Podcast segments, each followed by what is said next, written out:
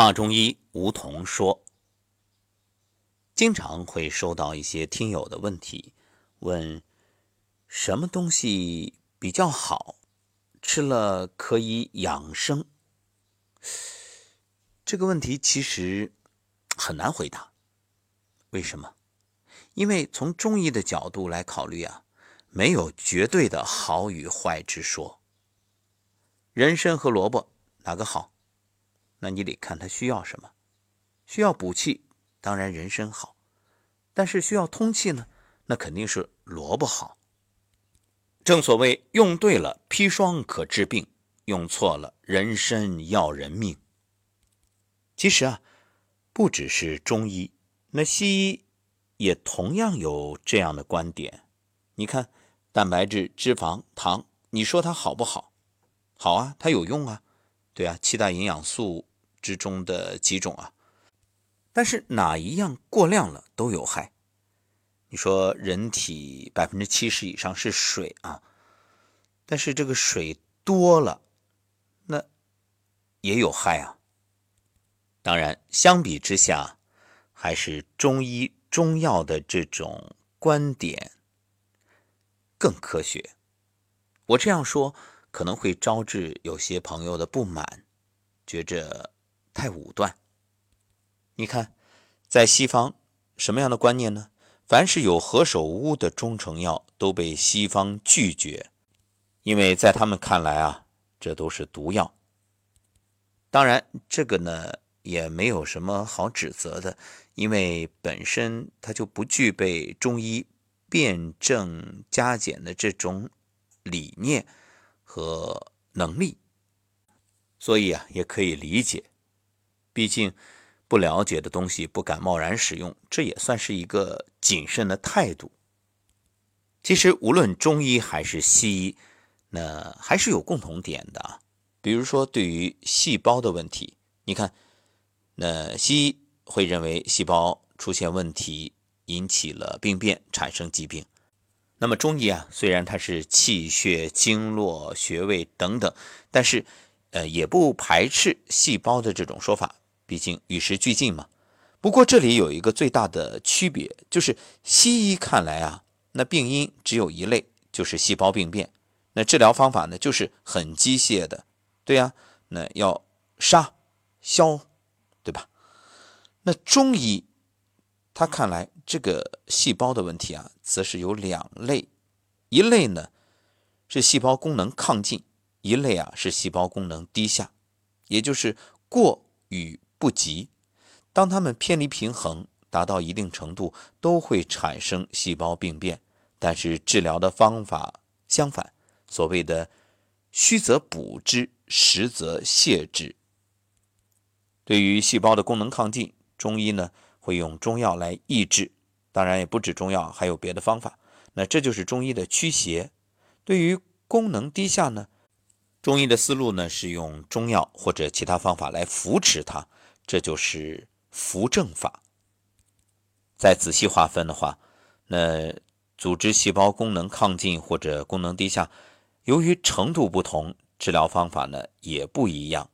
比如寒性体质，那肯定是用热药平衡，但身体的寒性不同，用药呢也完全不同。如果大寒，往往用附子，甚至是大剂量的附子；中寒呢用桂枝，小寒呢用干姜。在这里呢，还有量上的匹配，只有用的热药在量上正好平衡身体之寒，疾病才能应手而除。也就是不足不行，那多了也不行。这用药很讲究，所以你说这中医难学，它难就难在这儿。所以今天啊，我们就来谈谈从中医的角度看待药物的这个观点。其实中医来看啊。什么都是药，可以说万物皆药。一天，一位老中医命童子入山采药，对他说：“凡可以做药的草木，通通采来。”童子踏遍山岩，仍然徒手而归。老中医就问：“啊，为何无功而返啊？”童子回答：“满山皆药，无从采起。”这童子说的对不对呢？对，其实懂的人啊，善于运用，一切都能拿来做药，都能治病，所以呢，无从采起。你看现代社会什么现象？一个感冒都得花好几百甚至上千块，还不一定治好。但在以前，要真正懂得人的生理，懂得药性的话，随便采一些，只要用对了，都能让身体康复。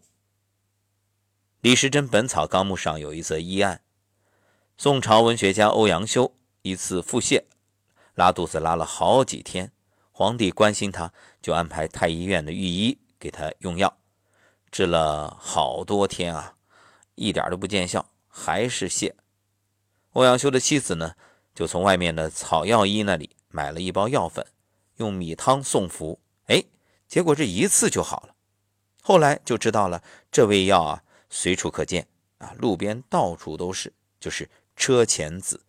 车前子磨成粉就行了，一剂普通的小药方，可以说是一个小单方，那治愈了很多御医束手无策的疾病。